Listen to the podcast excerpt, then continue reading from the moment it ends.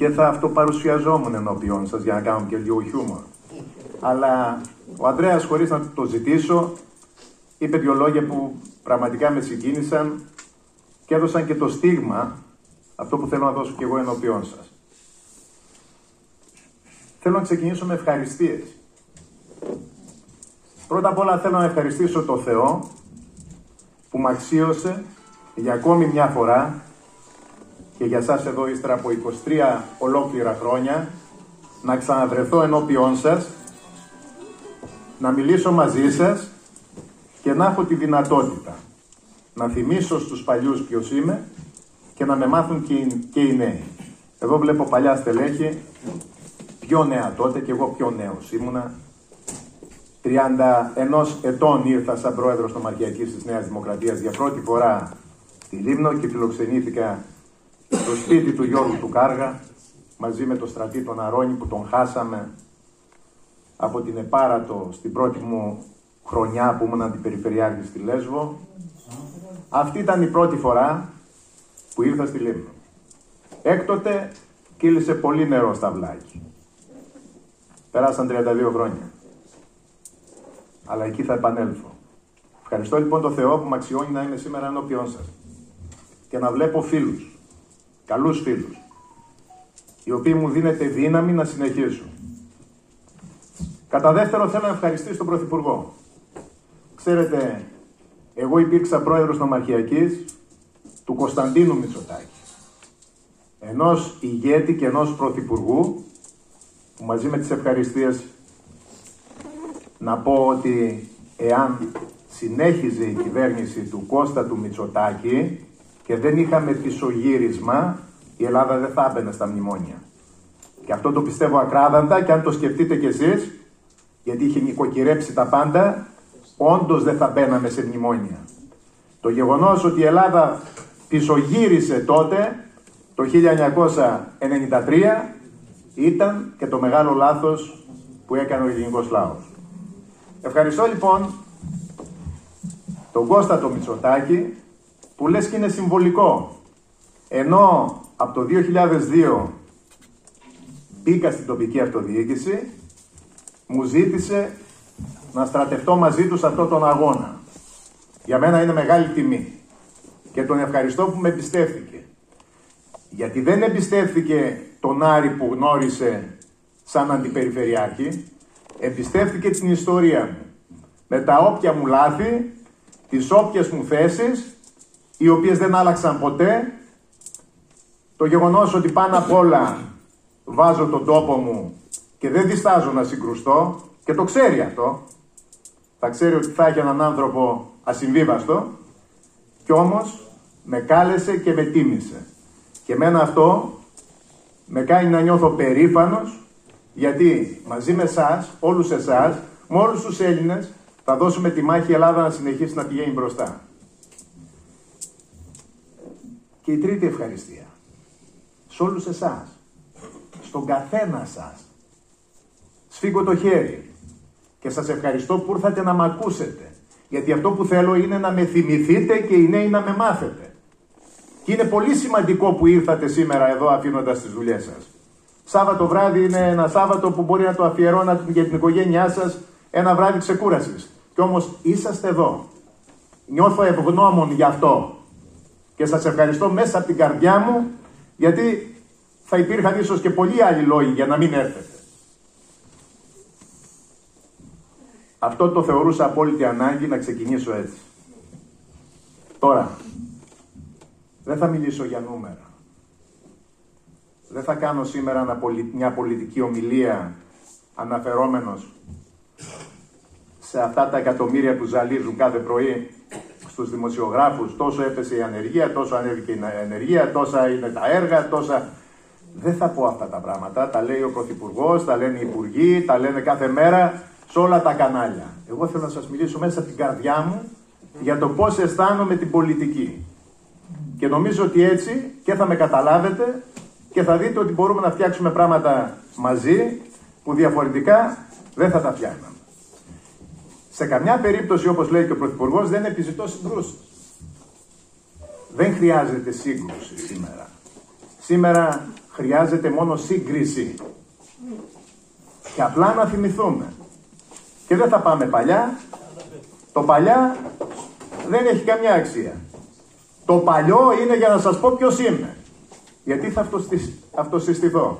Και παρακαλώ συγχωρέστε με, δεν είναι κομψό να μιλάει κάποιος για τον εαυτό του, αλλά δεν γίνεται αλλιώς. Πρέπει να σας πω ότι μετά από το 1991 που ήμουν πρόεδρος Νομαρχιακής, το 1996 ήμουν υποψήφιος βουλευτής με τη Νέα Δημοκρατία. Μαζί στο ψηφοδέλτιο ήταν ένα ιστορικό στέλεχος παράταξης που ακούει στο όνομα Γιάννης Γιαννέλης. Και άλλοι φίλοι. Ήταν και ο Κώστας ο Σάμπαδος. Στέλεχος γερό της παράταξης και άνθρωπος της αυτοδιοίκησης. Υπήρξαν και άλλοι δυο, αλλά μένω στους τρεις που δώσαμε τη μάχη εκείνη την εποχή. Υπήρχε ένας νόμος όμως. Αυτοί οι νόμοι μας έχουν πάει πάντα πίσω. Και σήμερα αν παλεύουμε να κρατήσουμε την Ελλάδα στο σωστό δρόμο, παλεύουμε και αγωνιούμε εξαιτίας ενός νόμου. Γιατί δεν υπάρχει ένας σταθερός νόμος, πάντα κάποιος φεύγοντας ψηφίζει ένα νόμο γιατί έτσι τον βολεύει. Τι βόλευε τον Τσίπρα φεύγοντας, η απλή αναλογική. Ψήφισε αυτή για να οδηγήσει σε κυβερνησία. Τότε λοιπόν, επειδή είχαμε από το Πασόκ το νόμο Κουτσόγιοργα, ψηφίσαμε ένα νόμο εμείς και είχαμε τότε τον Κούβεδα. Ο νόμος αυτός βρήκε την έκφρασή του σε αυτό το νόμο. Τι έλεγε ο νόμος αυτός για αυτό το νόμο, το πρώτο κόμμα βγάζει δύο βουλευτές, το δεύτερο κανένα. Δίνουμε λοιπόν τη μάχη τότε, 32.000 σταυρούς η Νέα Δημοκρατία, κάνας βουλευτές. 12.000 σταυρούς ο Γιαννέλης, 8.500 εγώ, βγήκε ο Βουνάτσος με 7,5 και ο Κόρακας με 5. Ε; Και έρχεται ο Καραμαλής και ξαναδίνουμε τη μάχη. Ξανά τα ίδια. Ούτω, τότε ήταν και ο Τζοάνος, ο οποίος τον είχε στο επικρατεία σου ο Εύερ τον είχε βάλει. Κανείς μας. Ξανά τα ίδια. Εκλογικός νόμος, 10 χρόνια. Αυτή η παράταξη με 30-32 ψηφοφόρους δεν μπορούσε να εκπροσωπηθεί στο ελληνικό κοινοβούλιο λόγω εκλογικού νόμου.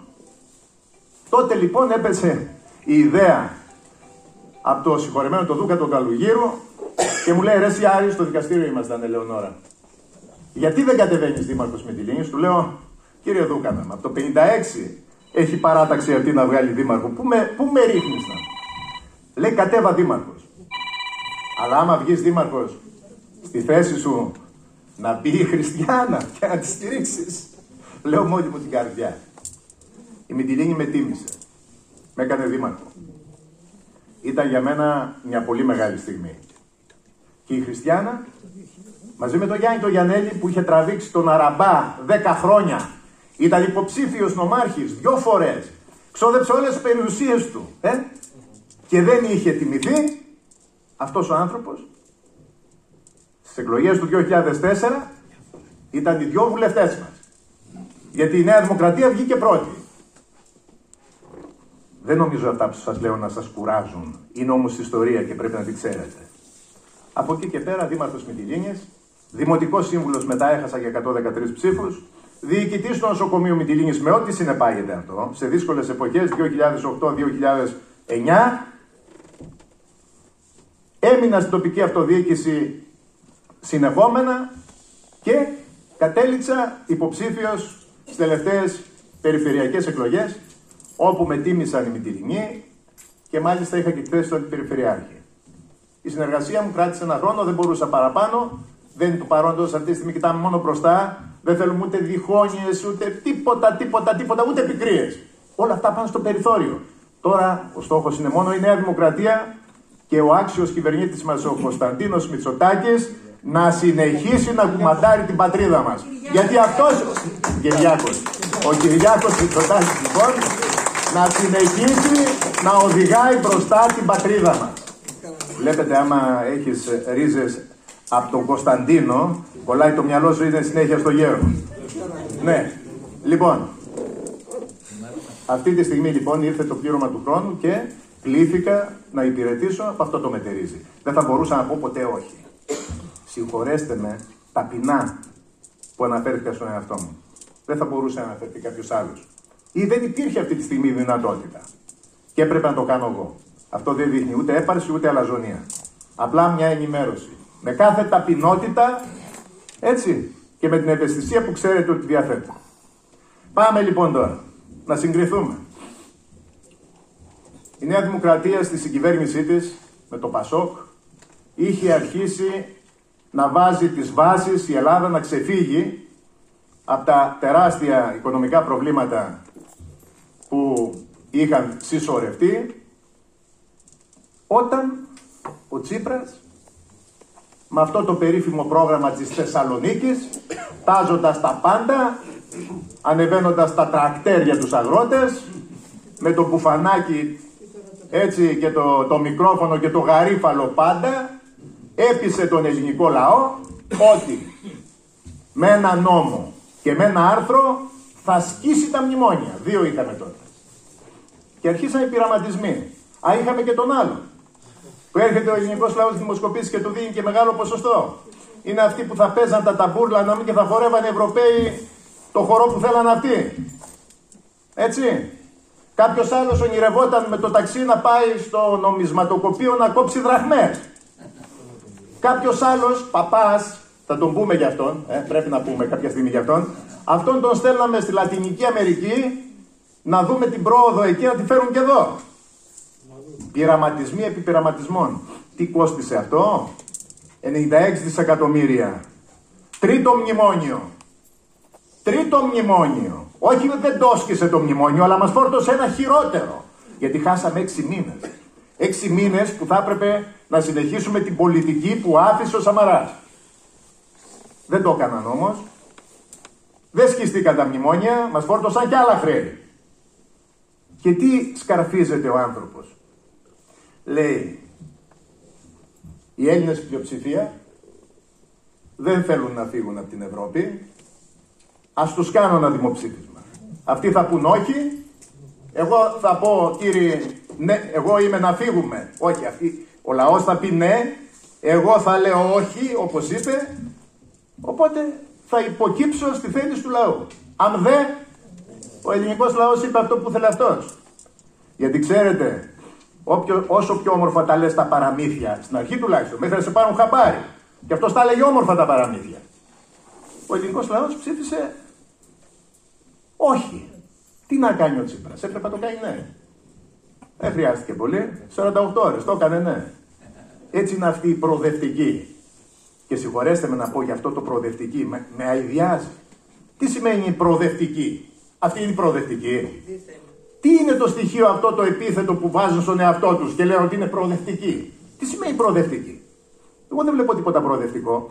Εγώ βλέπω έναν άνθρωπο και ένα κόμμα με κάποιες συνισταμένες που μάζεψε όλο το σάπιο το Πασόκ. Αυτό είναι το ποσοστό τους. Γι' αυτό κρατιούνται εκεί που κρατιούνται. Τους ανθρώπους που θέλουν την εξουσία την έμονται. Το οποίο ο στο Πασόκ. Ότι όλα τα σκουπίδια φορτωθήκαν εκεί. Αυτό το είπε, δεν το παγώ. Έτσι. Αυτοί οι άνθρωποι είναι συνυφασμένοι με μια λέξη. Το ψέμα. Το ψέμα και την εξαπάτηση. Τι είχαμε λοιπόν τότε, από τα όμορφα λόγια που μας είχαν πει; Έχω σημειώσει δύο πραγματάκια γιατί τόσα πολλά, τα οποία δεν μπορείς να τα θυμάσαι. Πρώτον, σύνορα δεν υπάρχουν στην Ελλάδα. Διότι η πολιτική μας έλεγε είναι ανοιχτά σύνορα. Οι άνθρωποι θα μπαίνουν μέσα χωρίς έλεγχο για τα χαρτιά τους θα πετάνε στη θάλασσα και έρχονται και ό,τι δηλώσουν είναι και θα πηγαίνουν όπου θέλουν. Ελεύθεροι. Λες και δεν υπάρχει Ευρωπαϊκή Ένωση. Δημιούργησε το μεταναστευτικό. Ξέφραγο αμπέλι λοιπόν τα σύνορα. Εξωτερική πολιτική. Σας είπα πριν. Βενεζουέλα. Κάτι κινήσεις περίεργες. Δεν μας σεβόταν κανείς. Δεν μας υπολοιπτόταν κανείς επέτε στην Ευρώπη. Συντάξεις. Το 17 ψήφισαν τον νόμο Κατρούγκαλου. Πόσοι είμαστε, είσαστε συνταξιούχοι, και εγώ είμαι, με το 70%. Γιατί πιστεύω ότι τα νιάτα πρέπει να παίρνουν σειρά. Ύστερα από 42 χρόνια δουλειάς, θα πρέπει να πηγαίνουν και οι νεότεροι και να ασκούν τη δουλειά τους και το επάγγελμά τους. Και οι παλιότεροι να φεύγουν. Και να ξέρουμε και οι παλιοί πότε φεύγουμε. Να το ξέρουμε, το συνειδητοποιούμε, όχι να μας διώχνουν. Έτσι. Είδατε τις συντάξεις τι έκανε. Είδατε την προσωπική διαφορά. Τα ζήσατε, τα βιώσατε στο πετσί σας. Φορολογία παντού. Μόνο τον αέρα δεν φορολόγησαν. Όλα τα κίνητα της Ελλάδας, όλα τα νομικά πρόσωπα, από τα νερά, τη ΔΕΗ, τα μουσεία μας στην Ακρόπολη, όλα τα υποθήκευσαν για 99 χρόνια. Αυτή είναι. Τα δάνεια. Τα πούλησα στα φαντς. Είναι αυτοί που παλεύουν σήμερα και λένε κανένα σπίτι. Αυτοί δεν το λέγανε, κανένα σπίτι στα χέρια τραπεζίτη. Και όταν πήγαινε ο Λαφαζάνης που τα είχε σπάσει τότε στα συμβολογραφία και κάνει τις επαναστάσεις τους, τι σκέφτηκε ο Τσίπρας, ο λαοπρόβλητος. Να κάνει τους ηλεκτρονικούς πληστηριασμού και τους έκανε. Να μην πηγαίνουν και σταματάνε τους συμβολογράφους, α γίνονται ηλεκτρονικά. Το τρίτο μνημόνιο το είπαμε. Πάμε σε ένα σοβαρό θέμα. Γιατί θα το κάνω αντιπαραβολή με ένα εξίσου σοβαρό που θα μπορούσαμε να υποστούμε στο μέλλον εμείς που φυλάμε θερμοπύλες. Συμφωνία Πρεσπών. Ξεπούλησαν την ιστορία της πατρίδας μας. Ξεπούλησαν τη Μακεδονία μας. Με συνεργάτες και συνένοχους. Όχι μόνο τον Καμένο. Και αυτούς οι οποίοι τώρα κατεβαίνουν, είναι και ένας ξεμαλιάρης από τον Πειραιά γιατρός που κατεβαίνει τώρα με το ΣΥΡΙΖΑ. Συγγνώμη για την έκφραση, άμα τον βλέπω έτσι, αχτένιστο, αυτό μου θυμίζει. Μου θυμίζει το παρελθόν. Εντάξει, πουλήσαν τη Μακεδονία. Το όνομα της Μακεδονίας. Και το πιο λυπηρό, ότι ήταν και ένας αρχηγός στρατεύματος. Ένας αποστολάκης, που σήμερα με τα συρίτια που δεν φόρεσε ποτέ ο Κουτουριώτης, γιατί ο Κουτουριώτης που μας απελευθέρωσε, ένα, ένα, ένα έχει εδώ, ένα παράσημο δυο είχε. Ο άλλος πλάκα τα γαλόνια, ο τύπος αυτός είναι σε κλέξιμη σειρά στο επικρατεία σήμερα του ΣΥΡΙΖΑ. Εισπράττει ο τύπος αυτός την προδοσία του για ακόμη μια φορά με μια θέση στο, στο κοινοβούλιο. Και συνεχίζουμε. Πανεπιστήμια γκέτο. Θυμάστε τη φοιτητική αιστεία; Ένα φεγγάρι έμενα και εγώ όταν ήμουν υποψήφιος φοιτητής. Τη ΦΕΠ. Στου ζωγράφου. Μέσα υπήρχε συμμορία ολόκληρη. Οπλοστάσια. Τι κάναν όμως αυτοί η πρώτη φορά αριστερά; Θα έπρεπε να ελέγξουν δικαιοσύνη και μέσα μαζικής ενημέρωσης. Και μας έβαλαν τον παπά να στήσει με τον Καλογρίτσα ένα ολόκληρο σχέδιο για να υποτάξουν τα μέσα μαζικής ενημέρωσης. Επιτρέψω μια παρένθεση εδώ.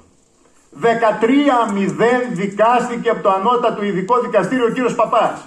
Όταν η χειροβομβίδα όλης της παθογένειας του ελληνικού κράτους έσκασε στα χέρια του Μητσοτάκη με την τραγωδία των τεμπών, ο ΣΥΡΙΖΑ πέντε μέρες μετά την καταδίκη έστειλε τον παπά να μας κουνήσει το δάχτυλο. Ποιον; Το καταδικασμένο με 13-0. Σκεφτείτε 13 δικαστές, δεν υπήρξε ένας να πει ότι δεν είναι ένοχος. Ξέρετε τι σημαίνει αυτό και το γεγονός ότι είναι στα ψηφοδέλτια; Ότι δεν σέβονται καν το θεσμό της δικαιοσύνης που είναι ο, ο πιο γερός θεμέλιος λίθος της δημοκρατίας. Δικαιοσύνη, Παπαγγελόπουλος. Καταδικάστηκε και αυτός. Σύρανε άδικα με ψευτομάρτυρες, κουκουλοφόρους, δέκα ανθρώπους. Δέκα ανθρώπους αφήσαν μόνο τον γκρουμπλί απ' έξω επειδή ήταν δικός τους. Κατέρευσαν όλα. Ναι, αλλά από διηγέτηση της δικαιοσύνης. Αυτή ήταν η πρώτη φορά αριστερά. Και έρχεται στη συνέχεια ο κύριος σε εισαγωγικά δεν πρέπει να τον λέμε, Πολάκης, να πει ότι τούτη τη φορά θα είναι αλλιώς. Ότι θα έρθουν αλλιώς. Τώρα τι εννοούσε με το αλλιώς, μέσα στο μυαλό σας και μέσα στο μυαλό μου. Παρεμβάζω λοιπόν στη δικαιοσύνη, πολλακισμό, συνθήκες τραγικές. Και φεύγοντας κάνουν ένα εκλογικό νόμο και σου λέει: Όχι, ρε, δεν θα κυβερνήσετε. Ούτε η τοπική αυτοδιοίκηση θα κυβερνηθεί.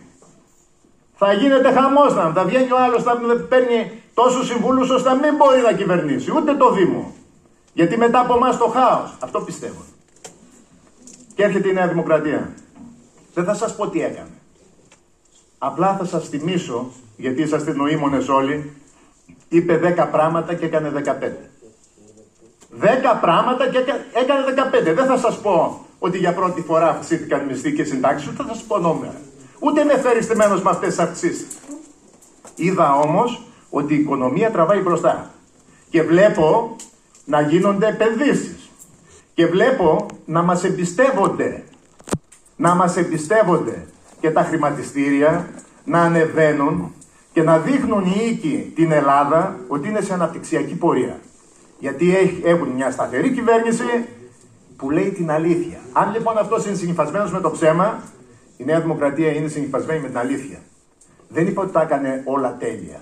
Αλλά θα σας πω μερικά πράγματα που έκανε.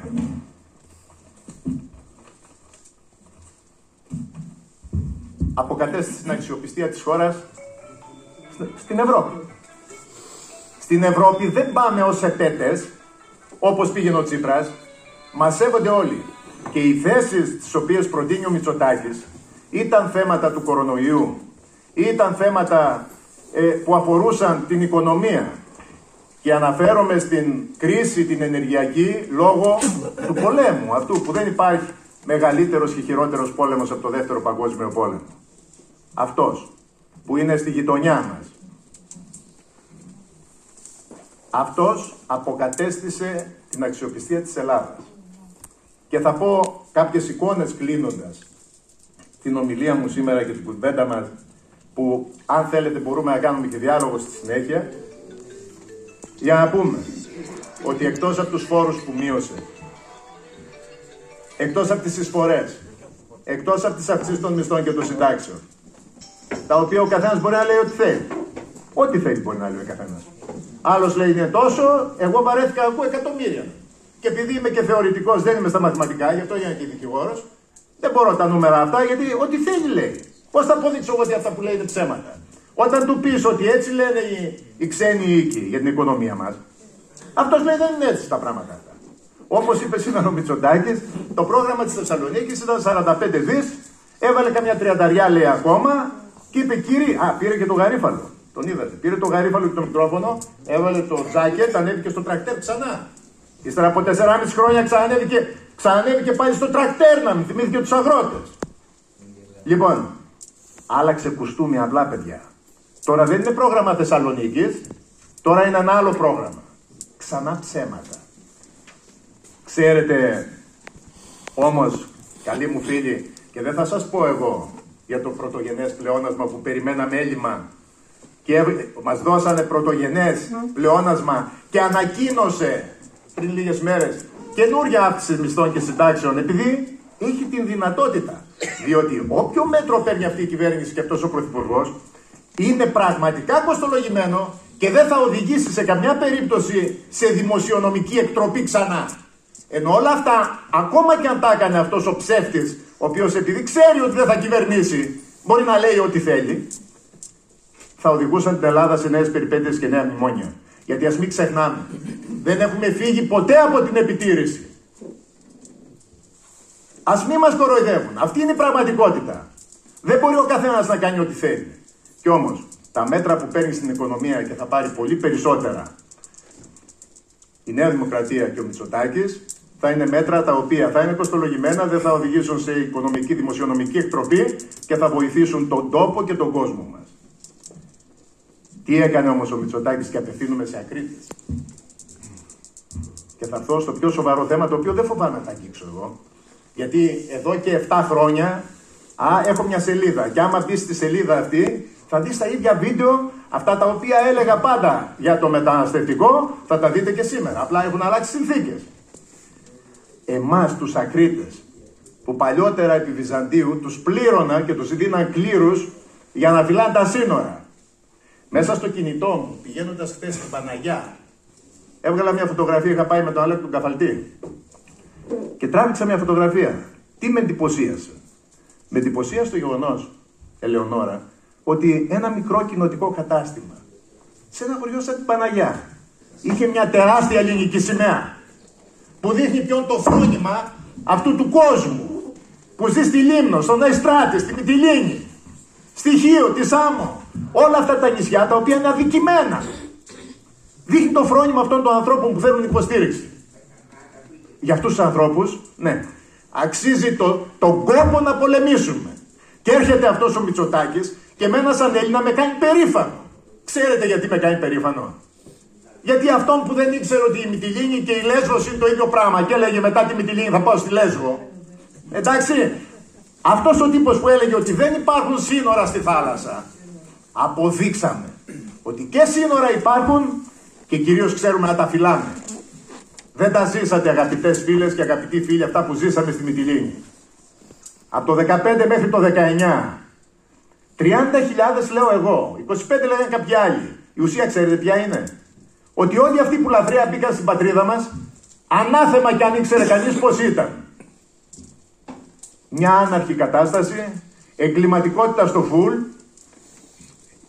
Έχω εδώ δύο εξαιρετικές συναδέλφους που τις βλέπω, την κυρία Ροδάτου, την ε, Ελεονόρα, που ξέρουν ότι το 70-80% των αδικημάτων των κακουργηματικών στην τετραετία αυτή που απασχολούσαν τη δικαιοσύνη στη Μητυλίνη ήταν αλλοδαπή. Και όταν εγώ τους έλεγα λαθρομετανάστες, το έλεγα και στο πετσοτάκι μπροστά. Κάποιοι στράβωναν. Ναι, λαθρέα δεν παίρνουν στην πατρίδα μας. Και μπορεί το 80% να είναι δυστυχισμένοι άνθρωποι που τους εκμεταλλεύονται οι δουλέμποροι. Έλα να μου πεις όμως τι γίνεται με το 20% που είναι άνθρωποι που μπορεί να είναι φωνιάδες, που μπορεί να είναι τσιχατιστές που αύριο θα ανατινάξουν στη Γαλλία μια καφετέρια οτιδήποτε, θα σκοτώσουν ανθρώπους, εκκλησίες, που σπάνε τις εικόνες, που δεν σέβονται τον πολιτισμό της πατρίδας μου, τις εκκλησίες μας. Σφάζουν τα κοπάδια. Αυτά γινόντουσαν. Τον ανθρώπων πήγαινε το πρωί στο Σταύρο και ήταν σφαγμένα. Και λείπαν. Το σπίτι τους. Αυτός που ήταν στην Αθήνα, το είχαν διαρρήξει. Και κανείς δεν ήξερε τίποτα. Όλα τα καινοτάφια από παιδιά που είχαν χαθεί σε τροχιά ήταν σπασμένα. Γιατί τους ενοχλούσε. Γιατί για κάποιους τύπους δεν μπορούσε να φανταστεί αυτός να σεβαστεί τον τόπο που τον φιλοξένησε. Προσέξτε, η μειοψηφία ήταν.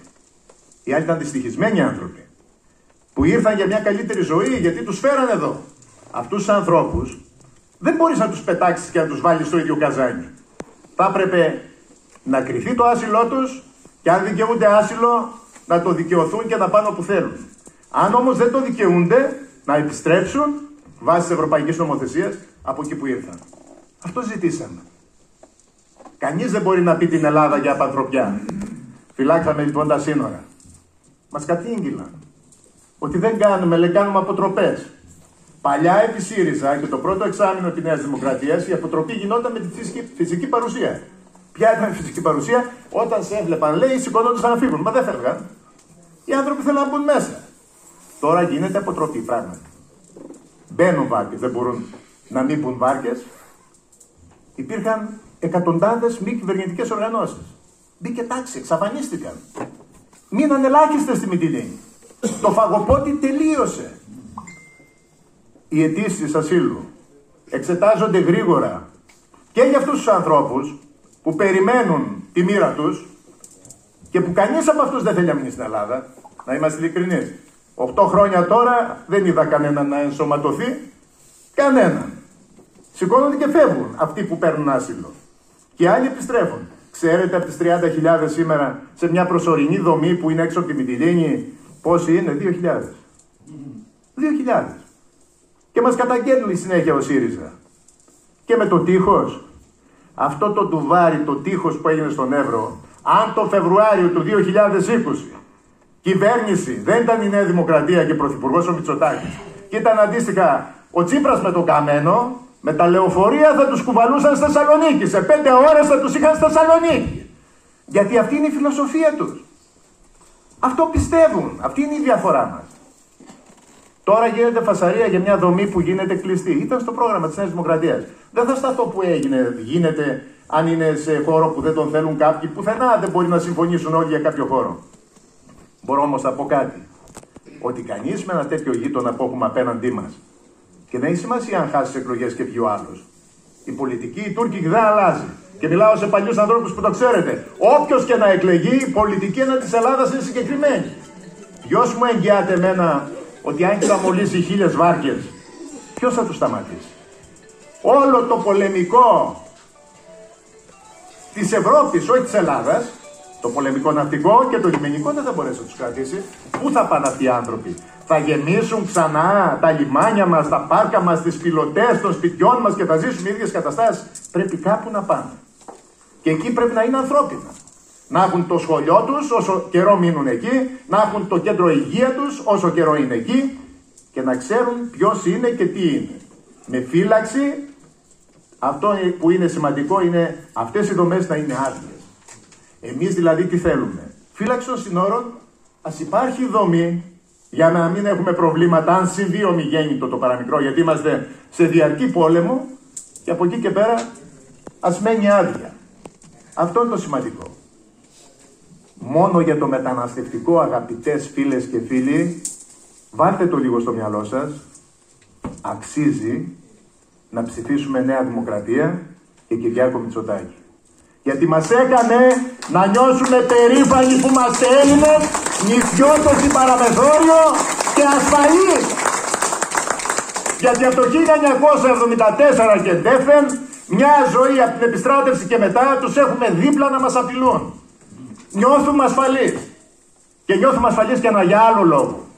Διότι για πρώτη φορά η Ελλάδα, για πρώτη φορά η Ελλάδα και Έλληνας υπουργός Εξωτερικών πήγε μέσα στο παλάτι του Τούρκου και δημόσια έθεσε τις ελληνικές θέσεις. Τον έκανε να αλλάζει 500 χρώματα. Και στο τέλος να τον πει κιόλας.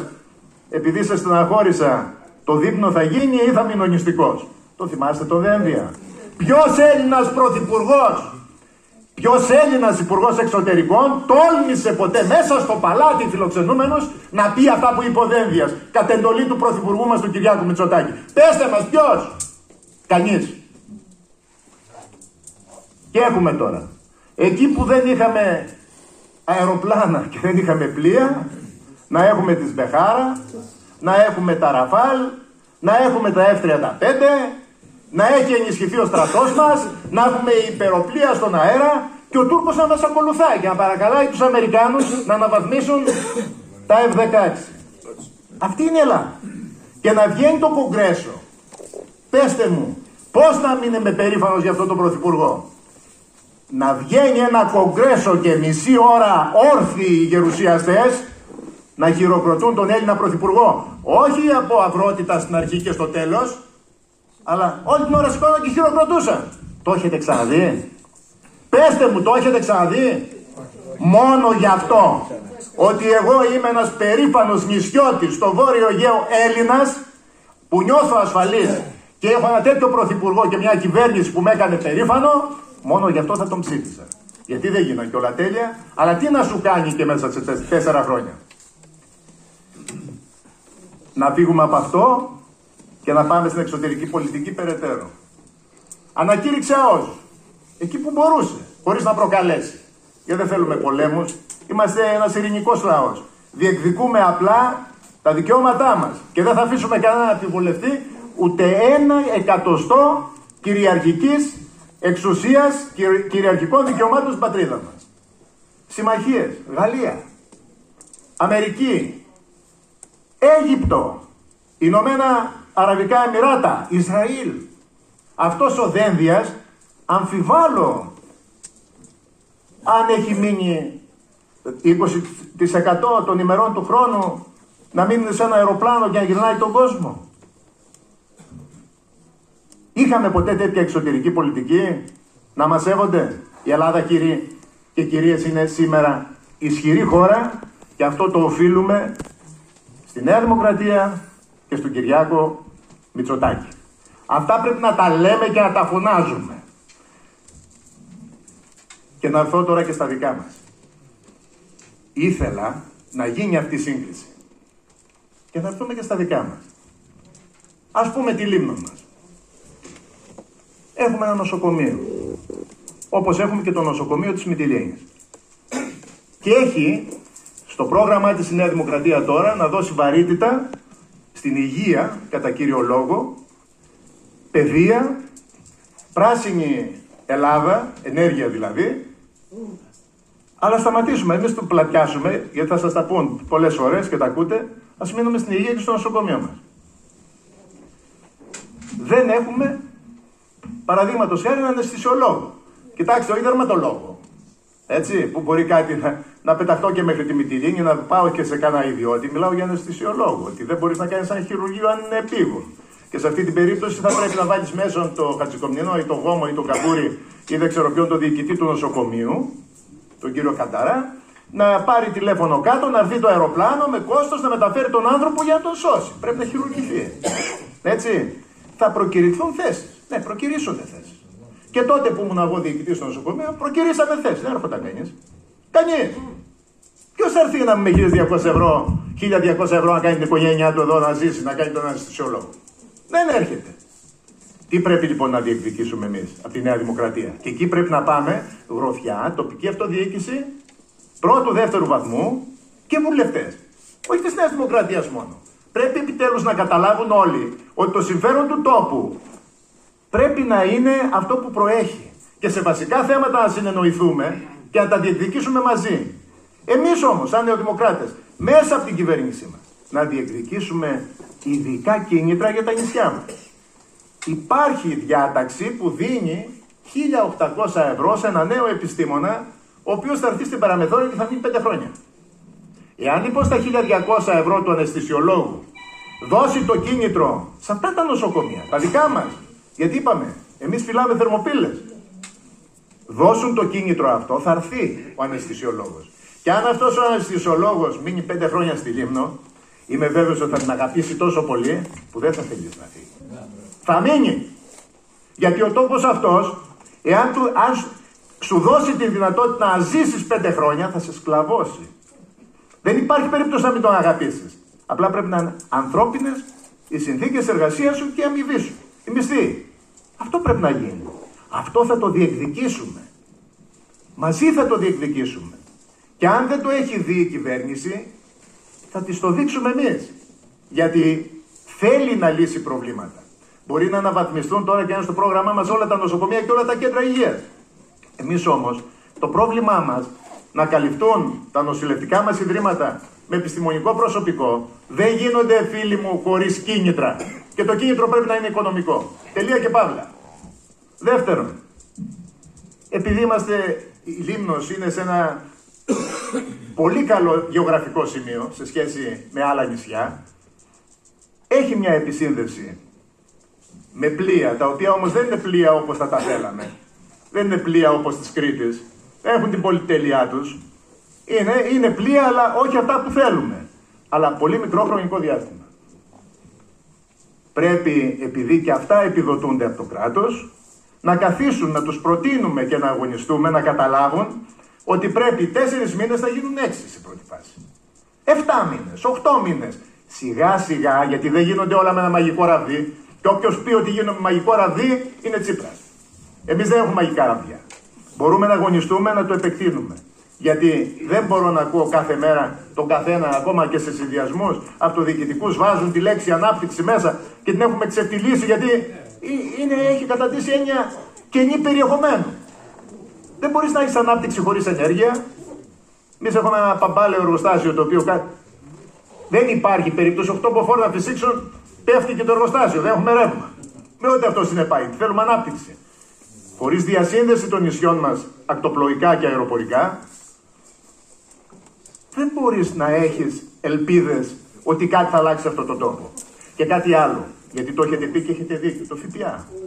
Το ΦΠΑ το μειωμένο, αν το δώσανε, επειδή δεν είναι ευρωπαϊκή πολιτική, αν το δώσανε στη Μυτιλίνη, στοιχείο και στη Σάμο ήταν λόγω μεταναστευτικού. Πρέπει να δώσουμε μάχη να αποκοπεί το θέμα μεταναστευτικό με το μειωμένο συντελεστή ΦΠΑ. Δεν μπορεί να μην έχει η Λίμνος τον ίδιο συντελεστή το μειωμένο. Για τα προβλήματα είναι εξίσου ίδια. Ούτε το καύσιμο λιμιός θα πρέπει να το πληρώνει περισσότερο. Αυτά όμως. θέλει βουλευτές, αυτοδιοικητικούς, αλλά εγώ μιλάω για βουλευτές αυτή τη στιγμή, που δεν θα σηκώνουν το χεράκι τους να λένε ναι σε όλα. Θα πάνε να χτυπάνε το χέρι τους και θα διεκδικούν. Θα χτυπάνε το χέρι τους και θα διεκδικούν. Γιατί αλλιώς δεν πρόκειται να πετύχουμε τίποτα. Δεν μπορούμε αυτές τις ανισότητες με ευχολόγια να τις λύσουμε. Γιατί προεκλογικά μπορεί να πει ο καθένας οτιδήποτε. Ελάτε να κάνουμε ένα σχέδιο. Πραγματικό σχέδιο. Όχι απλά για τις εκλογές. να διεκδικήσουμε τα αυτονόητα για τα νησιά μας. Τι ποιες είναι οι διαφορές; Αυτές είναι οι διαφορές σε σχέση με τη Λέσβο. Να δούμε όμως και τις διαφορές με όλα τα άλλα νησιά. Και θα σας κάνω συγγνώμη, Αντρέα, θα σου δώσω το λόγο, να μιλήσουμε. Όρεξη να έχετε. Μέχρι αύριο το πρωί που φεύγουμε το καράβι, ε, μπορώ να είμαι μαζί σας αν θέλετε να μιλήσουμε. Θα σας πω και κάτι άλλο. Το έχετε σκεφτεί σίγουρα. Δεν μπορεί. Δεν, δεν θέλει. Δεν, δεν μπορεί να το σκέφτει ο Χατζικομινό και να μην το σκεφτείτε εσείς. Δεν μου λέτε, περάσαν τόσε κυβερνήσεις. Πώς είναι δυνατόν, βρε παιδιά; Για σκεφτείτε λίγο. Με τις ίδιες πολιτικές που εφαρμόζει το κάθε κόμμα. Όλα τα άλλα τα νησιά να είναι στον αφρό και εμείς να είμαστε στον πάτο. Πώς είναι δυνατόν δηλαδή τα μέτρα που παίρνει όποια κυβέρνηση. Α μην πω μόνο της Νέας Δημοκρατίας, που είναι το κόμμα μου που πιστεύω ότι πάει στη σωστή κατεύθυνση. Γιατί τα άλλα τα νησιά πάνε καλά; Γιατί, γιατί εμείς να είμαστε τα τελευταία νησιά στην Ελλάδα; Όσο για, για τη Λέσβο, είναι το χειρότερο απ' όλα. Σας το λέω εγώ. Δέστε τον τουρισμό της. Το χειρότερο απ' όλα. Και κάτι άλλο για τον τουρισμό. Μην μετράτε τις αφήξεις. Εμένα δεν μου λέει αφήξεις τίποτα. Εμένα με ενδιαφέρουν τι αφήνουν οι αφήξεις. Μπορεί να έχεις ε, λιγότερο τουρισμό και αφήξεις και αφήνουν περισσότερα χρήματα. Εξαρτάται και τι, τι επιδιώκεις. Και ας καθίσουν αυτοί που ασχολούνται με τον τουρισμό, αυτοί, όχι οι περιφερειάρχες, οι δήμαρχοι, που μπορεί να κάνουν και άλλα πράγματα στο μυαλό τους, σου λέει να δώσω κάποια λεπτά σε ένα μέσο να με προβάλλει, επειδή έρχονται και εκλογές. Ε, αυτά είναι ανθρώπινα, γίνονται. Αλλά αυτοί που ασχολούνται με τον τουρισμό, ξενοδόχοι, δωμάτια, εστιατόρες, πράκτορες, αυτοί να καθορίσουν ποια πολιτική πρέπει να ακολουθηθεί και οι υπόλοιποι να εκτελούν. Δεν ξέρω αν, αν ακούγεται παράλογο αυτό. Αλλά δεν μπορεί, εγώ δεν ξέρω, εγώ δικηγόρος είμαι. Αυτοί που ασχολούνται με το αντικείμενο μπορούν να προβάλλουν και να αναπτύξουν τον τόπο. Και ας σταματήσουμε, αγαπητοί φίλοι, και αυτό γίνεται. Στην Ελλάδα κάποια στιγμή θα τελειώσει. Α σταματήσουμε να βλέπουμε τη μύτη μας. Δεν μπορεί να τους κάνουμε όλους, τα παιδιά μας όλα, να τα κάνουμε δημόσιους υπαλλήλους. Δεν μπορούμε να γίνουμε Ελβετία. Δεν μπορούμε να γίνουμε παροχής υπηρεσιών. Πρέπει να στηρίξουμε τον πρωτογενή τομέα. Πρέπει να στηρίξουμε την παραγωγή. Μαζί όμως, ενωμένοι. Και να μην λέμε ένας πράσινος, άλλος κόκκινος, άλλος. Δεν είναι έτσι τα πράγματα. Εμείς είμαστε υποχρεωμένοι να συνεργαστούμε με όλους με κοινό γνώμονα και συμφέρον το συμφέρον του τόπου μας. Αισθάνομαι ένα κύτταρο αυτής της κοινωνίας. Έλειψα από τον τόπο μου μόνο πέντε χρόνια που ήταν οι σπουδές μου. Πέντε χρόνια. Και εκείνα τα πέντε χρόνια δούλευα στα λοιπάσματα της Δραπετσόνας. Έχω γράψει πολλά ένστιμα στη ζωή μου από εργατοτεχνίτης μέχρι και δικηγόρος, μάχημος, μέχρι και την τελευταία στιγμή. Λοιπόν, είμαι από τους τυχερούς γονείς που τα παιδιά μου μείναν στον τόπο. Δεν θέλω να βλέπω παιδιά φίλων μου να φεύγουν στο εξωτερικό και αισθάνομαι ντροπή όταν έρχονται επιστήμονες πραγματικοί με τυχεία μεταπτυχιακά να ζητάνε να τους πάρουμε σε μια θέση στο Δήμο για να παίρνουν ένα μεροκάματο. Νιώθω ντροπή. Νιώθω ντροπή, σκύβω το κεφάλι. Δεν μπορώ να βλέπω τη λίμνο μας. Να μην πω για τη Λέσβο. Την τελευταία απογραφή να έχει χάσει 600 κατοίκους. Γιατί οι γεννήσεις είναι 120 και οι θάνατοι 240. Δεν μπορώ να το δεχτώ αυτό. Και δεν μπορώ, για να μην σας κουράσω παραπάνω, για να κλείσω και αν θέλετε να με ρωτήσετε ό,τι θέλετε, αντί να στηρίξω την πολύτεκνη οικογένεια, την τρίτεκνη, ακόμα και την τρίτεκνη που παλεύουν οι άνθρωποι, όχι μόνο με τέσσερα παιδιά ή πέντε, την Πολύτεχνη, να ακούω τον Τζίπρα προχθές τον Παπαδάκη να λέει ότι ο μετανάστης σε 15 χρόνια θα είναι Έλληνας. Και μπορούμε να καλύψουμε το δημογραφικό, στον Παπαδάκη τότε. Και χρησιμοποίησε σαν παράδειγμα, ένα άσχετο παράδειγμα, τον Ατετοκούμπο. Κάποια παιδιά που γεννήθηκαν εδώ, τα οποία αγάπησαν την Ελλάδα πιο πολύ από τους Έλληνες, έβαλε αυτό το παράδειγμα. Έτσι θα λύσει το μεταναστευτικό. Ε, όχι, εγώ το, με, το, με, συγγνώμη, το δημογραφικό. Εγώ το δημογραφικό θέλω να το λύσει η κυβέρνηση δική μας με μέτρα που θα στηρίζει την πολύτεκνη οικογένεια. Που θα δίνει τη δυνατότητα στους νέους ανθρώπους να μην κάνουν ένα παιδί με το ζόρι και αλλά πώς θα το σπουδάσω. Γιατί η μισθή είναι μισθή πολύ χαμηλή, θα ανέβουν κάποια στιγμή, αλλά δεν μπορούν να ζήσουν οικογένειες και τους επιστήμονες μας, γιατρούς, καλύτεροι γιατροί φεύγουν. Όλα τα κεφάλια να μπορεί επιτέλους αυτή η πατρίδα να τα απορροφά και να προσφέρουν υπηρεσίες εδώ. Δεν μπορεί ο Έλληνας να είναι ο πρώτος σε όλο τον κόσμο και όπου πάει να είναι δακτυλοδεικτούμενος σε ανάπτυξη πλούτο πρόοδο και εμείς εδώ να αναμασάμε και να μοιράζουμε τη μιζέρια μας. Δεν ξέρω αν σας κούρασα παιδιά. Αλλά δεν ξέρω αν σας κούρασα. Αυτό που μπορώ να σας πω όμως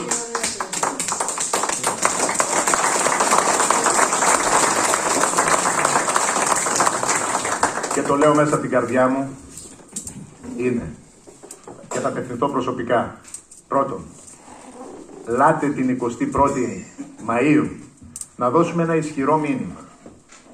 Ενάντια σε ένα εκλογικό νόμο απλής αναλογικής, με την ψήφο μας που δεν πρέπει να χαθεί καμιά για μια ισχυρή νέα δημοκρατία και ένα πρωθυπουργό άξιο κυβερνήτη που αποδείχθηκε τόσο στον κορονοϊό, τόσο στο μεταναστευτικό, τόσο στα σφωτιές, γιατί και στις φωτιές, στην πολιτική προστασία, η βαρύτητα δόθηκε να μην χαθεί η ανθρώπινη ζωή και δεν χάθηκε. Και αν έσκασε η βόμβα των τεμβών στα χέρια μας, αν θα μου λέγανε ένα παράδειγμα πώς θα το σκεφτώ, ακόμα και τώρα κάποιες βόμβες που πέσαν στο δεύτερο παγκόσμιο πόλεμο, τυχαίνει να πάει μια μπουλτόζα και να σκάει. Αν αυτή η βόμβα που έπεσε στο δεύτερο παγκόσμιο πόλεμο τη χαρακτηρίσουμε και την παρομοιάσουμε με τις παθογένειες ενός κράτους, 180 χρόνια είχαμε σιδηροδρόμους. Έτυχε να σκάσει στα χέρια μας. Ανέλαβε την ευθύνη. Γιατί έτσι έπρεπε να κάνει ένας υπεύθυνος πρωθυπουργός. Την ανέλαβε. Την ανέλαβε. Ο άλλος είπε δεν έφυγε καθόλου. Αν ήταν έτσι όλα αυτά τα χρόνια, με χειρότερες συνθήκες, αλλά με πιο υπεύθυνους ανθρώπους, θα έπρεπε να σκοτώνονται κάθε μέρα. Και άγαμε συνέχεια ατυχήματα. Εδώ μπαίνει το θέμα της αξιολόγησης που λυσασμένα δεν θέλουν να γίνει πουθενά. Ε, ο Μητσοτάκης θα το κάνει και αυτό. Θα προχωρήσει την αξιολόγηση για να έχουμε άξιους υπαλλήλους. Λοιπόν, να ψηφίσουμε Νέα Δημοκρατία ώστε στις επαναληπτικές εκλογές που θα γίνουν στις δεύτερες να πιάσουμε το 40% και να έχουμε μια ισχυρή κυβέρνηση για να μπορεί να κυβερνήσει την Ελλάδα. Πειράματα δεν αντέχει ο τόπος. Δηλαδή οι χαμένοι δεν μπορεί να κάνουν κυβέρνηση με έναν ανδρουλάκι που θα μας υποδείξει ποιο πρωθυπουργό θα κάνει. Αυτός θα μας υποδείξει που θα είναι τρίτος όταν, όταν τον ψηφίσει ο ελληνικός λαός. Ούτε με βαρουφάκιδες που ετοιμάζουν ήδη νόμισμα καινούριο και του βγάλαν και όνομα Δημητρούλα. Εντάξει, Δήμητρα Δημητρούλα, δεν ξέρω τι τα βάζουμε. Με όλοι αυτοί. Όλοι αυτοί. Ούτε ψήφος διαμαρτυρίας, παιδιά. Ξέρω ότι πολλοί έχουμε παράπονα. Και εμένα κάποια πράγματα μπορεί να με ενοχλούν. Δεν σας είπα ότι όλα τα κάνει καλά αλλά δεν θα πάω να πετάξω μια ψήφο σε ένα κόμμα αντισυστημικό μόνο και μόνο για να τιμωρήσω. Ποιος θα τιμωρήσει; Το Μητσοτάκι και τη Νέα Δημοκρατία, τον εαυτό μας θα τιμωρήσουμε. Τον εαυτό μας θα τιμωρήσουμε. Άρα λοιπόν σας καλώ όλους να ψηφίσουμε να μην χαθεί ψήφος για να έχουμε ο πρώτος στόχος ισχυρή Νέα Δημοκρατία και κυρίαρχο το Μητσοτάκι και ταπεινά σας ζητώ. Εάν κρίνετε με την ιστορία που σας είπα και κάποιοι τη ξέρετε, ότι μπορώ να διεκδικήσω έντιμα, δυναμικά και κυρίως χωρίς συμβασμούς τα συμφέροντα του τόπου τον οποίο αγαπώ, γεννήθηκα, δουλεύω, εργάζομαι μέχρι τώρα, μεγαλώνω τα παιδιά μου, δουλεύω εδώ τα παιδιά μου, δώστε μου την ευκαιρία και θα είναι τιμή για μένα να σας εκπροσωπήσω. Σας ευχαριστώ για την υπομονή σας.